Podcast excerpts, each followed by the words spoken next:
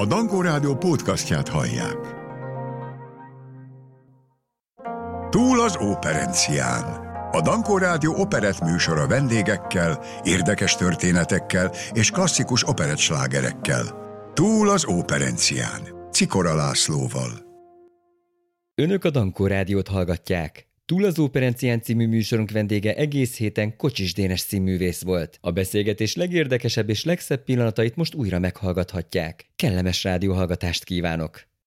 Túl az operencián. Eheti vendégünk Kocsis Dénes a Budapesti Operett Színház kiváló színművésze.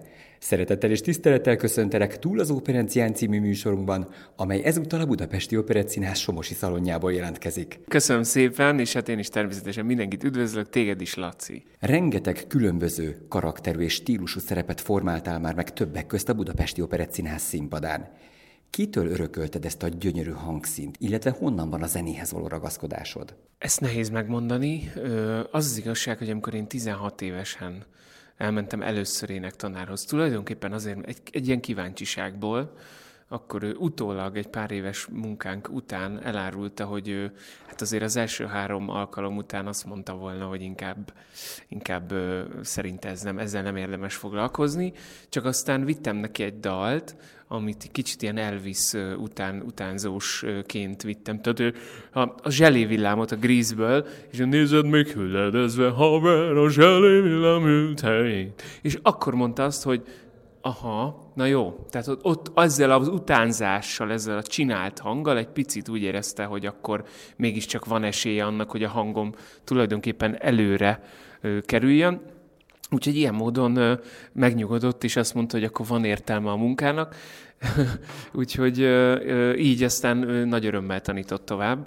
És megmondom őszintén, hogy én, én prózai színész szerettem volna lenni, és én jelentkeztem ugye a, a Kaposvári főiskolára, ugye a Színművészeti Egyetemre Pesten, és a, az Operett stúdióban tulajdonképpen azért jelentkeztem, mert az akkori párom, illetve a legjobb barátom, akkori legjobb barátom ő mindenképpen ide akartak járni. És úgy voltam vele, hogy jó, akkor, akkor, akkor én is eljövök. Még ne fussunk ennyire előre, mert nagyon kíváncsi vagyok arra, hogy milyen gyerek voltál égetni való kölök voltam, azt mondják, de tulajdonképpen, ha, ha most a fiamat nézem, hasonló lehettem, mint ő, hogy ilyen nagyon kíváncsi, nagyon érdeklődő, nagyon közlékeny, kommunikatív voltam, mint ahogy ő is most, és tulajdonképpen szerintem az abban a korban, most mondjuk így, mert most már azért tényleg lassan 40, 40 év környékén leszek, hogy, hogy tényleg a gyerekkorom az most már 30 éve volt.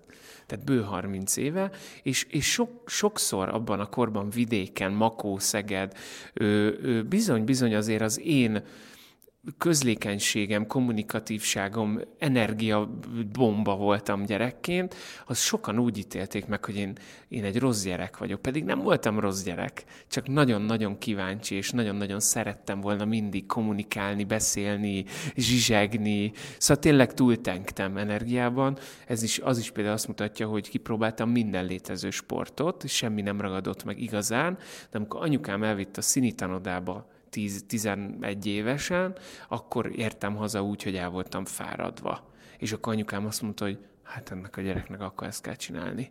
És tulajdonképpen nem lőtt mellé, mert igazából az, a, azóta eltelt hú, több mint húsz év, azt tulajdonképpen bebizonyította, hogy igaza volt. Nem mondom, persze sokan lehetnek így, hogy a gyereknek színésznek kell lenni, vagy énekesnek, aztán nem jön össze, tehát nekem még szerencsém is volt. Minden kisgyermek számára a legfontosabb nő az édesanyja. Ha anyukádra gondolsz, milyen érzések, élmények jutnak az eszedbe? Édesanyám, hát nehéz dolog, mert én elég sokat foglalkozom magammal, foglalkoztam magammal a pszichológus segítségével is, és rengeteg olyan dolog van, amit az én édesanyámnak meg kellett bocsájtanom, és tulajdonképpen olyan dolgok ezek egyébként, ami mindenki életében egy, tehát ez, ez nem egy különleges dolog, ez mindenkinek van. Csak sokan nem vesznek róla tudomást, de én azért, azért is akartam magammal foglalkozni, hogy a szüleimhez ténylegesen tisztán szeretettel tudjak állni. És én azt gondolom, hogy, hogy ez, ez nagyon sokszor sikerül már, úgyhogy ez egy nagyon nagy dolog. Miközben, mondom ezt úgy, akik nem foglalkoznak ilyen szinten magukkal, ezt nem érthetik, vagy úgy gondolhatják ezek alapján, hogy nekem nincs jó kapcsolatom a szüleimmel. Nekem nagyon jó kapcsolatom van a szüleimmel, és volt mindig is. Tehát mi nem voltunk soha rosszban, mi mindig nagyon nagy szeretetben éltünk. És az én édesanyámmal is nagyon nagy szeretetben voltunk kisgyerekkorom óta. De hordozunk mindenféle traumákat, sérüléseket, amik bizony-bizony akaratlanul is tőlük származnak, származhatnak. És, és hát azért valljuk be, az én szüleim most már lassan 70 évesek, és ez a generáció nagyon-nagyon keveset tanult az ő szüleiktől, tehát a nagyszülőktől, a dédszülőktől, nagyon keveset tanultak azzal kapcsolatosan, hogy mondjuk milyen az, amikor a gyerekemre olyan figyelmet szánok, vagy szentelek, mint amire neki igazából szüksége van, vagy például a szeretetet úgy nyilvánítsam ki. Csak gondoljuk el, hogy, hogy hogyan kaptunk otthon szeretetet. Simogatással, vagy szavakkal, vagy éppen ajándékokkal. Nem tudjuk, vagy, vagy, vagy én, én legalábbis nem, nem tudnám azt mondani, hogy így vagy úgy, de azt tudom, hogy a szeretetet nagyon-nagyon szépen is jól kaptam, a figyelmet kevésbé, és ezzel sokat küzdök a mai napig. Ez, ez, ez, ezzel mindenki így van, csak, csak sokan nem vesznek róla tudomást. Úgyhogy én azt mondom, hogy, hogy az én anyukám, ez egy rémesen szerető típusú ember, nagyon-nagyon szereti azt, hogy, az, hogy, hogy vagyunk neki, három, hárman vagyunk testvérek, és nagyon-nagyon szereti azt, hogyha ha mi szeretjük őt, és természetesen ő is rengeteg szeretetet ad nekünk, úgyhogy az én anyukámról, az, ha, ha egy szóban kéne jellemeznem, akkor ő a, a szerető édesanyja. Az általános iskolás időszakot úgy tudom, hogy nem volt problémamentes, hiszen iskolát is váltottál. Nos, én egy kövér gyermek voltam, ezzel nagyon sokat csúfoltak, úgyhogy nekem az általános iskolás időszakom az, az, az nem volt felhőtlen. Tulajdonképpen volt egy olyan évem, az ötödik év, azt hiszem az ötödikes, igen, ötödikes voltam, még Szegeden. Akkor az az évem az úgy telt el, hogy gyakorlatilag minden nap sírva mentem haza, rémes volt, nagyon kiközösítettek ugyanis az osztálytársaim. Ez több összetevős dolog, nyilván volt ennek egy előzménye, én ebbe az osztályba kezdtem el a, az, a, tehát az általános iskolát Szegeden, a Rókusi egyes számú általános iskolába, és nekem ott nagyon jó barátaim lettek, legjobb barátom, stb. mindenkivel, tehát osztályközepe voltam, már hogy így visszaemlékszem ugye a gyermekkoromra, csak aztán kaptunk egy új osztályfőnököt, vele nagyon nem működött a kémia, magyar, mondjuk így, és rémesen rossz érzés volt, hogy ő az osztályfőnök, úgyhogy egy, egy, egy nagyon jó barátommal átmentünk egy másik iskolába, amit egy évre rá bezártak. Illetve másfél évre rá, és miután a családommal tudtuk, hogy Budapestre fogunk költözni, ezért visszamentem az előző osztályomba, akik azóta már bezártak, és bizony nem engedtek vissza, úgyhogy rémes volt ez az egy évem. Ugye jó kövér is voltam, tehát volt mivel csúfolni, úgyhogy amikor Pestre kerültem, újra elvégeztem az ötödik osztályt, na nem azért, mert rossz tanuló voltam, hanem mert akkor indult színitagozatos osztály, és ugye miután kiderült, hogy a színház engem jól le tud fárasztani, illetve jól érzem magam benne, ezért, ezért anyukám már eleve olyan iskolát keresett. Úgyhogy a tanulmányaimat egy színitagozatos általános és középiskolában folytattam.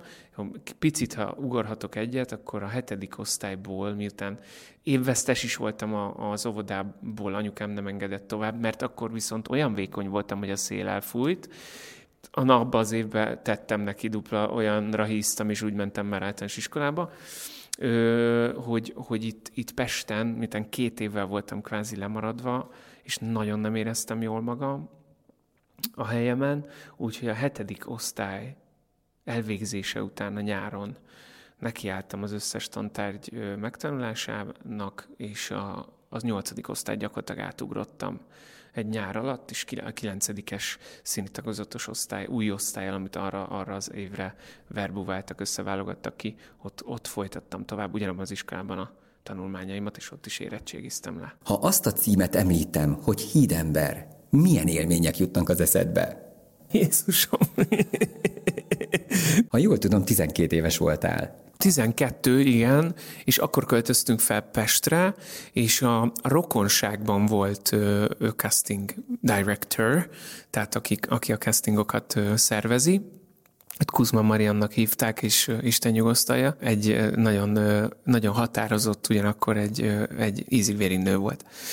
És ő hívott el engem egy castingre, azt sem tudtam, hogy mi az. Anyukámmal elmentünk, kézem fogva, fogalmam nem volt, és hát kiválasztottak ezt az édes kis kerek pofimat, és én voltam a, a, zicsi, a zicsi gyerek, így, mi így hívtuk csak, és nagyon érdekes volt, mert talán több napot is kellett forgatnom a Nagycenki kastélynál, és hotelszobában laktunk édesanyámmal, ugye hoztak, vittek minket, szóval így belecsöppentünk ebbe a filmiparba, és hát, hát nagyon élveztem, nagyon élveztem.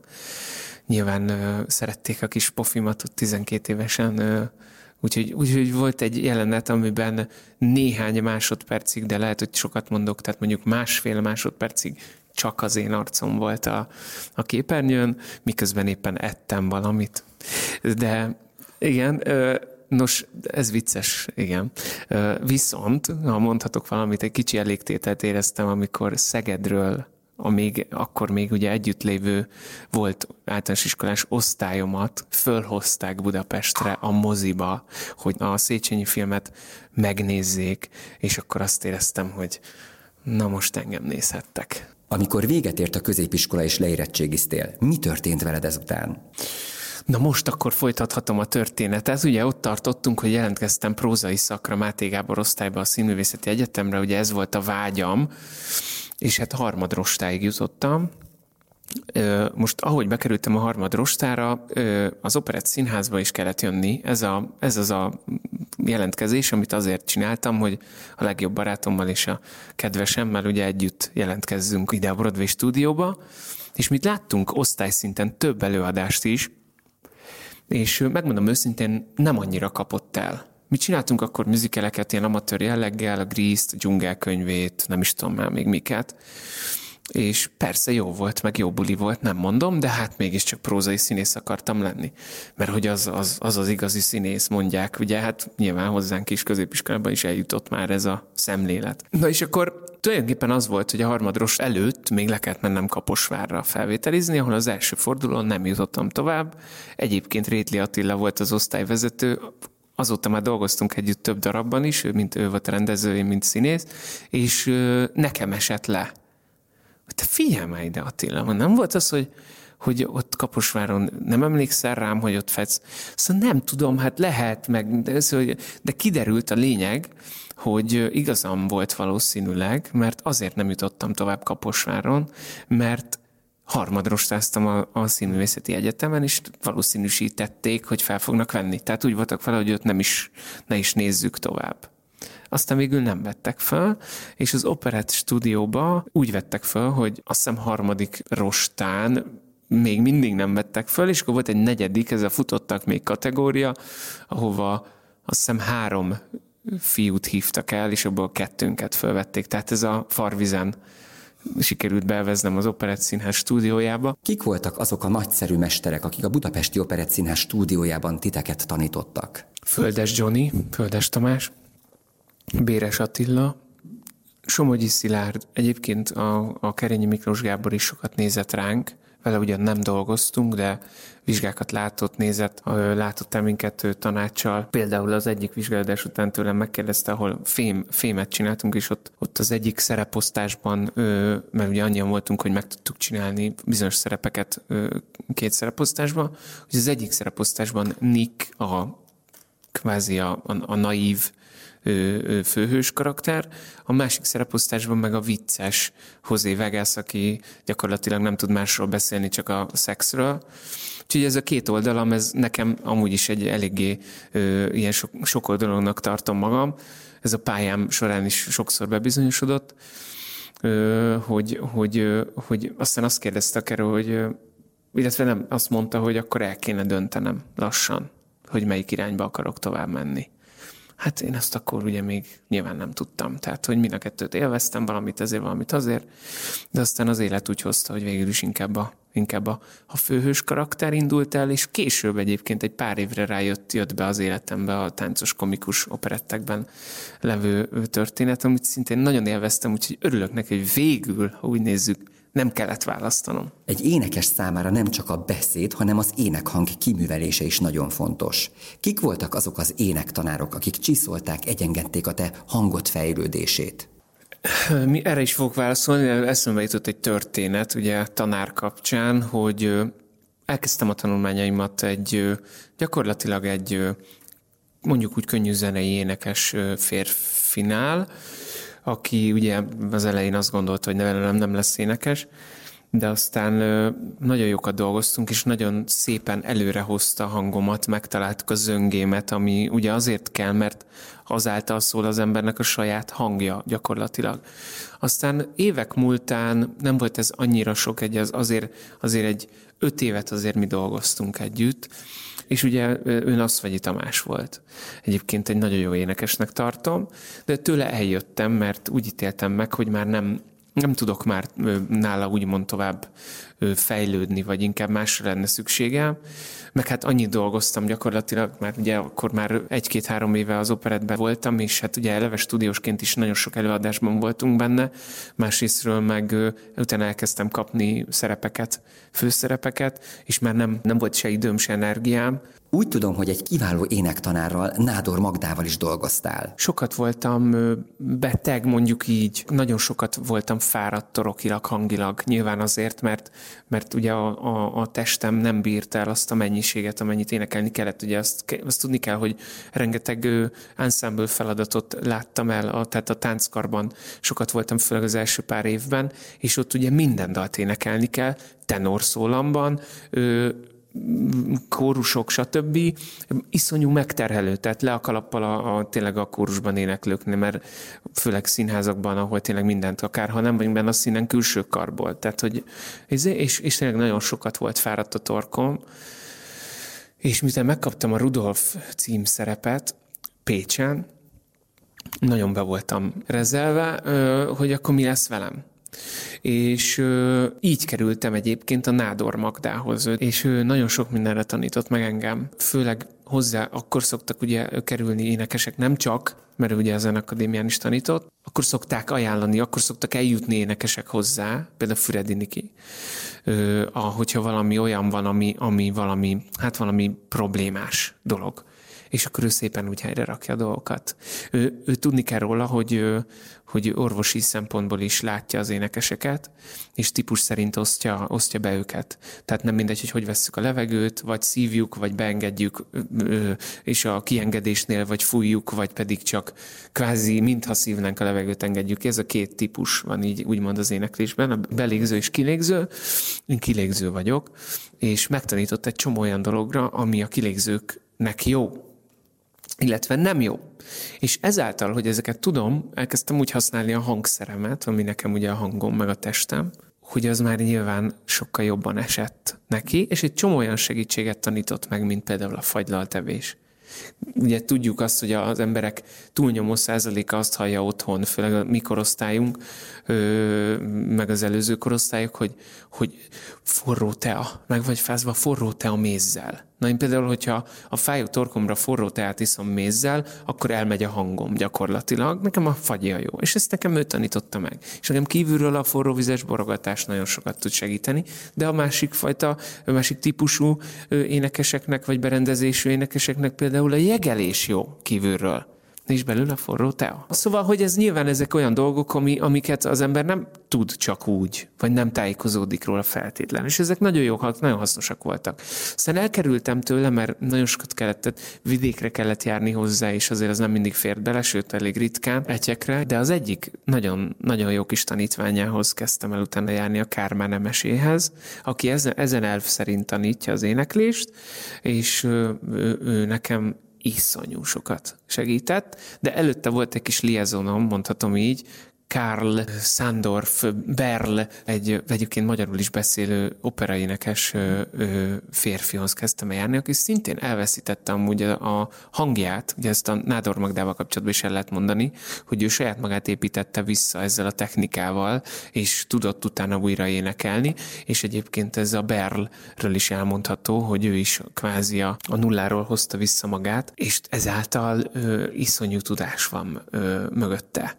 És hozzá nem jártam sokat, egy négy-öt alkalommal voltam, de ő volt az, aki például hátrafeszítette a fejemet, 20 kilós tárcsákat rakott a hasamra fekvő állapotban, tanította meg a belkántó-szerű éneklést.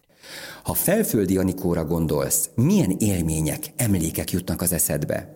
A nagymama, már ezt azért mondom, mert ugye talán nem sok mindenben volt szerencsém vele együtt játszani, de a Mágnes Miskában például igen. Én ott ugyan egy kis szerencsétlen kis gróf vagyok, a Mixi gróf, és ő volt ugye nagymama, és több jelenetünk is volt vele, és ott nagyon élveztük. Úgyhogy hát az jut eszembe róla, hogy egy díva tényleg élete végéig mindig, mindig csodálatosan volt felöltözve. A lábai egyébként azok lehengerőek voltak, ö, ö, tényleg kortól függetlenül, és a smink, a parfüm, a minden, ami, ami, amivel kapcsolatos, az nagyon-nagyon-nagyon-nagyon rendben volt, és nagyon-nagyon kellemes megjelenése volt. Végtelenül kedves nő volt. Mindig pozitív, és mindig bármikor hozzá lehetett szólni. Pedig fennhordhatta volna az orrát azok után, amiket elért, és nyilván három másik színésznő is hálát adna azért, ha csak az ő pályáját mondjuk szétosztanák, de ez nem érződött rajta soha, egy pillanatra sem. A három szerepet kellene megnevezni, ami nagyban befolyásolta a személyiségedet és a pályádat. Melyek lennének azok? Ami először eszembe jutott, az természetesen a Rómeó és Júlia. Nem volt életem alakítása, ezt pontosan tudom, és tudom azt is, hogy az első néhány évben, tehát mondjuk első két évben azért az nekem egy óriási falat volt. Gyakorlatilag az volt az első főszerep, amit az operett... Nem, hazudok, mert a tavaszébredésben játszottam az első főszerepet, de az a raktár színházban volt, és azáltal, hogy azt megcsinálhattam, azáltal kezdtem el komolyabb szerepek közelébe jutni. Aztán meg végül megkapni. És Rómeót azért mondanám, mert az volt a legelső címszerep, főszerep az Operett Színház nagy színpadán, és, és az akkori vezetés bedobott a mélyvízbe. Hét évig játszottam, és azt hiszem, hogy ez tényleg egy, egy óriási dolog volt, hiszen az Operett Színház azért valljuk be, hogy, hogy a, az Elizabettel, a Romeo Juliával és a Mozarttal indult el igazából nagyon durván, és lett, lett Budapest, és Magyarország egyik leg, legkiemeltebb és vezető színháza és az emberek ezeken a darabokon keresztül szerették meg ezt a, ezt a műfajt, azért ezt is mondjuk ki. Úgyhogy ez egy nagyon nagy dolog volt. Ez egy. A következő nagy állomás, azt, az a Rudolf volt nekem Pécsen, amiből egyszer dupla előadást is kellett csináljak, ami, ami kegyetlen, nehéz volt, de meg tudtam csinálni. Dupla előadás az, hogy háromtól és héttől is végig kell csinálni az előadást. És ugye a címszereplő voltam, négy szólódal, négy duett, ö, rengeteg jelenet, tehát gyakorlatilag ö, faltól falig szerep, ami azt jelenti, hogy az elejétől a végéig, úgyhogy ez nagyon kemény volt, de azt is végigcsináltam, és egyébként a Nádor Magda abban is nagyon pont abban az időszakban volt ő az életemben, és akkor ő nagyon sokat segített a, a dupla előadás miatt is. Amikor egy ilyen nehéz és szélsőséges szerepet énekelsz, hogyan készített fel a testedet? Hát egyrésztről vigyáz a hangjára. Nyilván kell foglalkozni vele, kell énekelni, de alapvetően a, a szélsőségektől nagyon óvni kell. Tehát azért a, a csípős kaják, a, a a, tehát ami megterheli a torkot, tehát üvöltözés, mondjuk foci meccsen nem érdemes kimenni, mert akkor az ember azért úgy önkéntelenül is kiabál. És a többi, tehát szerintem azért ott, ott azért kell egy,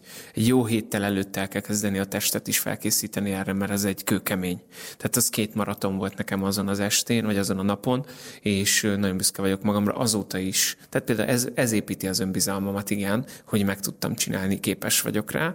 Nekem korábban annyit már elárultál, hogy Mozart szerepét nagyon-nagyon szeretted. A Mozart nekem az, az, a, az minden idők legnagyobb kihívása, és a, a legcsodálatosabb élmény volt az életemben, ha a színpadot nézzük, a szakmai életemet nézzük, és nagyon sajnálom, hogy nem tölthettem el benne több évet. Sajnos azt hiszem két, két és fél évet játszhattam a szerepet. Minden olyan érzelem, ami bennem is tombol néha, az ott van benne, és ki lehetett élni benne, ez egy terápia volt nekem, és én ezt pontosan tudom. Minden azóta is minden alkalommal, hogyha csak egy fellépésen is éneklem egy-egy szólódalt is nagyon mélyen megérint. Az az ember az egy, az egy zseni volt. Egy meg nem értett zseni, akit mindenki csak bántott és próbált ő, toszolgatni ide-oda, és közben meg ő tudta, hogy ő maga egy értéket képvisel, csak, csak nem, a többiek nem látták, és szörnyű érzés lehet. Én is gondolom ezt magamról sokszor, hogy lehet, hogy néha nem látják, hogy én mit képviselek, és nagyon szeretném, hogyha, hogyha látnák. Egyszerűen egy csodálatos művészről beszélünk, aki nyilván halhatatlan, és ez a musical is megmutatja az ő emberségét, az ő bolondságát, az ő iszonyú zsenialitását. És hát igen, szóval öm, Ja, úgyhogy őt, őt eléggé hányatatott sorsú volt, de nem csak ez, hanem azért engem ő, nem feltétlenül az ő élettörténete, engem nagyon megfogott lelkileg az ő élete és az ő körülménye is, az ő dalai. Többször is említetted már beszélgetésünk folyamán, hogy a játszás, a színjátszás a számodra egy terápia. Amikor egy karaktert kidolgozol, mennyire mersz önmagadban mélyreásni? Megmered-e kaparni azokat a rétegeket, amelyek lehet, hogy fájni fognak? Igen, abszolút. Azt gondolom, hogy, hogy sokan nem tudjuk színészként sem, hogy hol, van, hol vannak az igazi mélységek, és azt hiszem pont a Mozart volt az, ami gyakorlatilag megállíthatatlanul a lelkem legmélyére hatolt le, és bizony jól esett. Nagyon nehéz volt, de bizony-bizony nagyon-nagyon jól esett, azt hiszem. Ö, érdekes, mert a szélsőséges, szélsőséges érzelmeket mindig valahogy könnyebb színpadon is megjeleníteni, megélni nem mindig, de nekem azt hiszem, hogy pont ez, ez, a, ez, a, ez a jó. Tehát nekem pont, pont, pont ez az, ami segít, ha valamit nagyon szélsőségesen kell megcsinálni. A, a kis, kis elrajzolt dolgok azok nehezebbek, mert azok, azok finom hangolást igényelnek, és ezt nagyon sokat kell gyakorolni. Lelkileg is, meg hát technikailag is. Úgyhogy ilyenkor nagyon jó, hogyha egy olyan rendezővel dolgozik a színész, aki azt az ecsetet fogja, és mi a színeket rakjuk fel, tehát együtt dolgozzuk ki a karaktert, és ö, például nekem ilyen, ilyen az István a király. És ez lenne a harmadik, tulajdonképpen negyedik, mondjuk így. Mert egyrésztről ez egy igazán magyar dolog, én nagyon szeretem, hogy magyar vagyok, és, és büszke is vagyok rá, és ez egy nagyon magyar dolog, gyakorlatilag 40, tehát idősebb, mint én ez a, ez a, ez a darab, és én letek benne István, ami szerintem egy nagyon nagy megtiszteltetés. Ráadásul ugye tudjuk, hogy hazánk egy olyan történelmi alakjáról van szó, aki alapjaiban befolyásolta a létezésünket is, úgyhogy, úgyhogy ez észonyú büszkeséggel tölt el, és az, hogy a Székely Krisztával csinálhattuk meg, aki szerintem egy nagyon érzékeny és nagyon jól látó, aprólékos rendező. Ő vele azt hiszem, hogy ezt a karaktert nagyon szépen együtt ki tudtuk dolgozni, pont ezeket az árnyak, árnyalatokat és színeket. Melyek azok az előadás típusok, azok a karakterek, amelyek legnehezebbek a számodra lelki értelemben? Azt vettem észre, hogy amiben szenvednem kell, előadások, azok a legnehezebbek. Szóval valami, valami van a lelkemben, ami még, ami, amivel még dolgoznom kell, és iszonyú megterhelő. Van olyan helyzet, amikor hazaviszed a munkát? Nem, hál' Istennek nem. Az valahogy kimaradt. Tudok váltani, könnyen tudok kapcsolni. Ez jó. Persze azokat a részeket, amik a fáradtság, a meggyötörtség, vagy a, az, hogy, az, hogy azért ez megérintett, azért azt hazaviszem persze. De azért jó, hogy a párommal mindent meg tudok beszélni, mert, mert ö, tudok kapcsolni hozzá mindenféle érzéseket, és ezt mindig meg tudjuk beszélni. Tehát nem úgy viszem haza a munkát, hogy például, ha én vagyok Dorian Gray, ami szintén egy nagyon jelentős ö, szerep volt az életemben, és itt a Kálmán Imre Teátrumban ö, játszhattam, sajnos már nem, reméljük egyszer visszatér. Ö, ott akkor most mondhatjuk, hogy nem vittem haza a hedonizmusát, ilyen szinten nem viszem haza a munkámat, de nyilván azok, amiket okoz bennem terápia jelleggel, azokat igen. A következő kérdés egyben egy név is, leánykori nevén Mészáros Petra. A kedves kis feleségem, aki azóta már Kocsis Petra. Nos igen, a gyermekem édesanyja, és nagyon büszke vagyok rá, rémesen. Ő, azt hiszem, hogy talán az egyik legerősebb ember, akit valaha láttam, és ismerhetek. Ez most lehet, hogy ilyen izé hangzik, de azt gondolom, hogy mindenki máshogy éli meg a terhességet, mindenki máshogy éli meg az anyasságot. Én azt gondolom, hogy ő rá azért lehetek mérhetetlenül büszke, mert felvállalja az érzéseit, ami nagyon nehéz, főleg a gyermekeddel kapcsolatban. Mindig felvállalja, ha nehezen is, és ezeket mindig meg is tudja élni, ami még nehezebb. Mert azok akkor kijönnek, és utána megszűnnek ezek a problémák. Ez az útja annak, hogy egy probléma megszűnjön, én ebben hiszek. és ő ezt meg tudja csinálni. És ez egy iszonyú nagy, nagyon nagy érdem, és nagyon nagy bátorság, és azt hiszem, hogy ő a legbátrabb ember, akit, akit, akivel valaha találkoztam. Ö, és azt gondolom, hogy zseniális társ. Mert mind a mellett, hogy ez egy, ez egy teljes embert igényel, ez a munka. Ez egy munka, amellett, hogy csodálatos dolog, gyermeknevelés. Minden mellett megfeszülve ugyan, de azért rám is tud energiát fordítani, ami a férfiaknak nagyon, nagyon kardinális kérdés egy gyermek megszületése után. És azt gondolom, hogy, hogy csodálatos ember. Mennyit változott a színházhoz, a magánélethez való hozzáállásod, amióta megszületett a kisfiat, Fülöp? Sokat gondolom, sokat, sokat tudatosabb vagyok, kombinatívabb, konstruktívabb, de ugyanúgy meg, meghagytam magamnak azt, hogy, hogy igenis fontos, hogy velem mi van, ez nagyon fontos. Egyrészt ez, ez egy művésznek fontos kell, hogy legyen, hiszen hogyha nem kiegyensúlyozott, nincs meg a lelki biztonság, a nyugalom és a béke, akkor a színpadon sem tud úgy teljesíteni. Ha csak nem egy-egy olyan szerep találja meg, amiben pont az kell a bizonytalanság, stb. De én azt gondolom, hogy az a jó, hogyha, hogyha van, egy, van egy egyensúly, van egy biztonság. Ez persze nem mindig van így, de azért alapvetően e, e, most már mondhatom, hogy talán az én munkámmal elértem azt, hogy, hogy nehezebben, nehezen vagyok kibillenthető. Úgymond mindenhol vannak olyan dolgok, amit viselni kell tudni, de ez, ez akkor működik, hogyha az embernek van egy lelki békéje. Úgyhogy én azt gondolom, hogy ő nagyon sokat tanított nekem ezzel kapcsolatban, magamról, és tanultam magamról rengeteget, gyakorlom a türelmet, nagyon sokat. ez nagyon hasznos, és, és uh, iszonyú, hogy milyen szeretetet tud megélni az ember. Tehát elképzelni se lehet azt a szeretetet, amit, amit egy gyermek tud adni a szülőknek. Ezt nem lehet elképzelni, csak azt tudja, azt tudja aki megéli, mert gyereke van. Hallgatóink kedvenc kérdése következik. Fordult-e már előveled Baki a színpadon? Fordult, fordult, igen. Ö, szerintem ez, ez teljesen normális. Tehát aki ember és dolgozik, az hibázhat, és én most már ezt megtanultam ö, elengedni. Nagyon nehéz, tehát az elején nagyon nehéz volt, mert úristen, hibáztam, most, most mi lesz, hogy lesz, nem tudom. De hát figyelj, ö, szerintem az, hogy az Isten a királyba például mindenki mind kívülről fújja, és én a temetés dalnál ugye, Uram, magadhoz szólítád az én atyám, Uram, mélhetetlen bánat rá.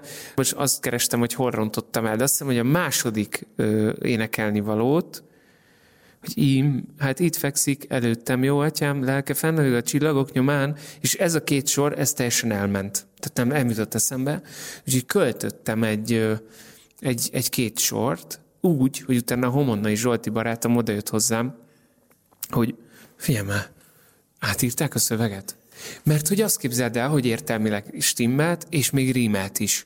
De nem tudom felidézni, mert akkor egyszerűen kikapcsolt, mindenem kikapcsolt, és olyan, olyan volt, mint egy pillanatra kiszálltam volna a testemből, megszállt egy ilyen vér, vége láthatatlan nyugalom, ez nem tudom neked, tehát ugye a stressz, hogy nem jut eszembe, úristen, nem jutott eszembe, valamit énekelni kéne, és a nyugalom, és valami jött. Úgy tudom, hogy a Miss Saigon című musicalben is volt egy olyan élményed, amit soha nem fogsz elfelejteni. Hogy is történt ez? Hogy ö, eltöltöttem azt az éjszakát ö, ö, azzal a bizonyos lányjal, a Kimmel, és a legnagyobb boldogságban ugye a, a, a, a megrázkodtatások után egy ilyen boldog pillanatban rohanok a telefonfülkéhez Szájgomban, és ö, hívom fel a felettesemet, a, a, kapitányt, hogy elmondjam neki, hogy milyen csodálatos volt. És hogy én még nem megyek haza, hogy adjon még pár napot. És ugye két verzén van, tehát két, ugye ez egy duett, mert ugye telefonbeszélgetés, és a másodikat kezdtem el énekelni, ami úgy hangzik, hogy felhívom, tehát betárcsázom a számát, ő fölveszi a telefont, és azt kellett volna énekelnem, hogy, hogy John, figyelj, te vagy az, hallgass csak rám, figyeld a hangom, ez csoda, apám. Ugye itt elmeséli, hogy mi történt vele, egy csodálatos élményben volt része. Ehhez a második verzét kezdtem el, ami úgy hangzik, hogy John, figyelj rám, nem is hívtalak fel, miközben most hívtam fel. Épp te hoztál össze vele, hát segíts, haver, mert ugye azt tudni kell, hogy John azt mondja, hogy nem lehet, megyünk haza, itt hagyod, ennyi volt, szevasz. És erre ugye jön a válasz, hogy John, figyelj rám, nem is hívtalak fel, épp te hoztál össze, segíts, haver. És akkor ugye ez leesett a második sor vége felé, hogy úristen, rosszat kezdtem el énekelni. Lelassult az idő, közben mozgott a szám, és énekeltem a dalt. Az agyunk hihetetlen összetett ö, dolgokra képes, csak fogalmunk nincs róla. És arra emlékszem, hogy lassítottba mögém néztem, ahol álltak a, a táncos énekes kollégák. Lát, néztem az arcukra, hogy segítsenek, egyik se segített, hátraléptem egyet a súgóhoz, aki pont azon az oldalon volt, gyakorlatilag a, a, a díszlet mögött, aki éppen valakivel mondjuk süteményes receptet cserélt, vagy nem tudom, pont akkor abban az egy percben, vagy kettőben, oldalvájzt, tehát oldalt állt nekem profilban, ő se segített nekem, úgyhogy visszaléptem, és azt mondtam, hogy Istenem, magamban, Istenem, segíts. Na és akkor valahogy visszataláltam az eredeti verzének a negyedik sorára, és onnantól azt végénekeltem, de hogy ott szerintem egy, egy fél óra eltelt abban a 15 másodpercben, komolyan. Tehát ott szerintem, ott biztos lett őszhajszálam, pedig 22 éves voltam. Ja, úgyhogy vannak ilyenek, és még ebből még, még számtalan, számtalan van, de, de azt gondolom, hogy ilyenek vannak. Egyszerűen az agyunk nem mindig van ott. Ha az Orfeum Mágusa című operethez kellene invitálnod a nagy érdeműt, milyen gondolatokkal csábítanád be őket? Ugye az Orfeum Mágusa, Somosi az Orfeum Mágusa, ez egy különleges dolog, és azt gondolom, hogy, hogy egy ősbemutatónak a részesévé válni egy ekkora múltú és ilyen jelenő színházban, ez mindenképp egy nagyon, nagyon jó, jó érzés. Az, hogy ez a nulláról indult el, ugye ez egy, ez egy természetesen a Somosiról azért sok mindent lehet tudni, olvasni, hiszen ő, ő alapította meg annó az Orfeumot, mint olyat, és tudjuk, hogy akkor a Magyarországon az első ilyen mulató volt, ahol tényleg kaptak műsort az emberek, jól érezték magukat, és hát valljuk be, hogy kiengedhették a gőzt. Azért ez a mai napig is rendkívül fontos mindenki számára az életben. Csak mindenki máshogy csinálja. Valaki eljár mulatni, diszkóba táncolni. Az Orfeum egy különleges hely volt, mert gyönyörű nők táncoltak, különleges próbált műsorokat, tehát kvázi színházi jellegű dolgokat csinálhattak, és mi ebből ugye álmodtunk egy nagyot, és hát nem mi, hanem konkrétan Kisbé Attila, Orbán János Dénes, és ugye Pejcsik Pétert kérték fel, hogy ő csinálja meg a, a, a zenei oldalát ennek a dolognak. Ők összefogtak így Bozsikivettel karöltve, aki rendezi és koreografája, és gondoltak egy nagyot. Azt gondolom, hogy, hogy ez egy nagyon nagy bátorság a mai világban, hogy valamit nulláról felépíteni, létrehozni, és, és itt, itt jön képbe az, hogy ugye gyakorlatilag majd, hogy nem, az színházunk összes művésze kapott benne szerepet, tehát rengeteg szereplős a darab, és ugye három szereposztás is van, ami abból a szempontból például tök jó, hogy nem marad ki úgymond senki, persze biztos vannak, akik sajnos nem, nem kaptak végül benne szerepet, de hogy nagyjából a társadatunk gyakorlatilag többsége benne van. És azért részesei lehetünk, még ha kisebb szerepekben is, Nekem is egy ilyen három jelenetes szerep jutott, mondom így csúnyán fogalmazva, de örülök neki, mert, mert ez egy jó megjelenésű szép fiú, osztrák férfiról beszélünk, Leopoldnak hívják, és állítólag herceg. Jó, ennyit mondanék pont-pont-ponttal a végén, de hogy ami biztos, hogy szerelemre találunk, az az operetnek ez a sajátja a műfajnak, és én is megtalálom benne a szerelmet, méghozzá nem is akárki szerelmét találom meg, úgyhogy erőse többet és, és, és ez egy nagyon, szerintem egy, egy, egy, egy nagyon humoros előadás lesz, gyönyörű, hatalmas képekkel, gyönyörű fényekkel, és természetesen, hát miután három tánckarból is szerepelnek benne, ezért hát véleményem szerint mutatós nagy táncokkal, hát mint amilyen egy operettnek lennie kell. Nem minden nap írnak operettet, azért ezt mondjuk is, nem minden évben, hiszen gyakorlatilag, azért ha úgy nézzük Kálmán Imre például, aki egyébként valamilyen formán szerepet is kap, ugye ebben az előadásban, hiszen Somosival ők, ők ugye együtt éltek és dolgoztak is bizonyos szinten, úgyhogy de meg is jelenítjük egy picit a színpadon, ennyit még azért elárulok. De a lényeg, ami a lényeg, hogy hogy azért nagyon nagy operett íróink voltak, akik, akik jele, jeles módon képviselték egyébként ezt a műfajt, és azóta is tulajdonképpen halhatatlanokká váltak. De természetesen azért reményeink szerint ez, ez, a, ez, a, ez az operett, amit most írtak, és most játszanak majd először a világon. Ez az operett is reméljük, hogy akár száz év múlva is majd színpadra fog állni, és akkor viszont majd mindenki nyilvánvalóan ezeknek az embereknek a nevét is el fogja mondani, akik létrehozták, aki ugye most jelen pillanatban a Budapesti Operett Színház vezetősége, főigazgatója, dramaturgia, és Pejcsik Péter, aki, aki ugye a zenét adta ez a dologhoz. Ha most leszállna ide hozzánk egy tündér, és az időkerekét 2033-ra tudná pörgetni, mikor tudná magáról elmondani azt Kocsis Dénes, hogy én egy nagyon boldog ember vagyok, mind szakmailag, mind magánéletileg? Nem tudom, hogy mi lenne az ideális állapot, és ezen nem is szoktam gondolkodni. Amit biztosan tudok, az az, hogy szeretném, hogy a családom ne szenvedjen semmiben hiányt. Ezért én mindent megteszek. Nyilván szeretnék szakmailag tovább fejlődni, nem elégszem meg azzal, amit most tudok. Úgyhogy 2000 33-ban szeretném, hogyha ennél sokkal többet tudnék, mind éneklésben, színészetben és mindenhogy. A, egyébként rábízom magam a sorsra, vagy a Jóistenre hívjuk így. Ő azt hiszem, hogy pontosan tudja, milyen irányba is úton kell engem terelgetnie, legalábbis nagyon bízom benne. Ö, amit, na, amit bizton, bizton állíthatok, hogy szeretném, de, de tényleg ezt is ö, ö, ö, majd a feleségemmel együtt eldöntjük, aztán majd a Jóisten áldást ad rá, vagy sem. Szeretnénk, ha lenne egy kis tesója, aki mondjuk, teszem azt mondjuk 7 éves már, mikor a Fülöp 12, ezek vannak meg, nyilván ezáltal ö, költöznünk is fog majd kelleni, úgyhogy nagyon szeretném, hogyha ez meg tudnám teremteni az anyagi ö, biztonságot, ö, hogy egy nagyobb ö, házikóba vagy nagyobb helyre tudjunk ö, költözni. Ezek vannak meg, tehát ezt tudom mondani, és nyilván reménykedem benne, hogy még nagyon sok komoly kihívás áll előttem, legyen ez film, sorozat, ö, akár zenei pályafutás vagy színházi szerepek Remélem, hogy ez összejön. Köszönöm szépen, hogy egész héten érdekes és tanúságos történeteiddel megajándékoztál minket. Köszönöm, hogy itt lehettem, és köszönöm a figyelmet.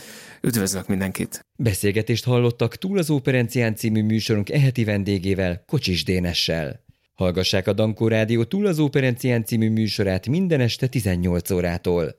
Várjon Önöket a társszerkesztő D. Szabó Ágota, a zenei szerkesztő Szabó Tamás és a szerkesztő műsorvezető Cikora László. A Dankó Rádió podcastját hallották. Minden műsorunkat újra meghallgathatják a mediaclick.hu per Dankó oldalon.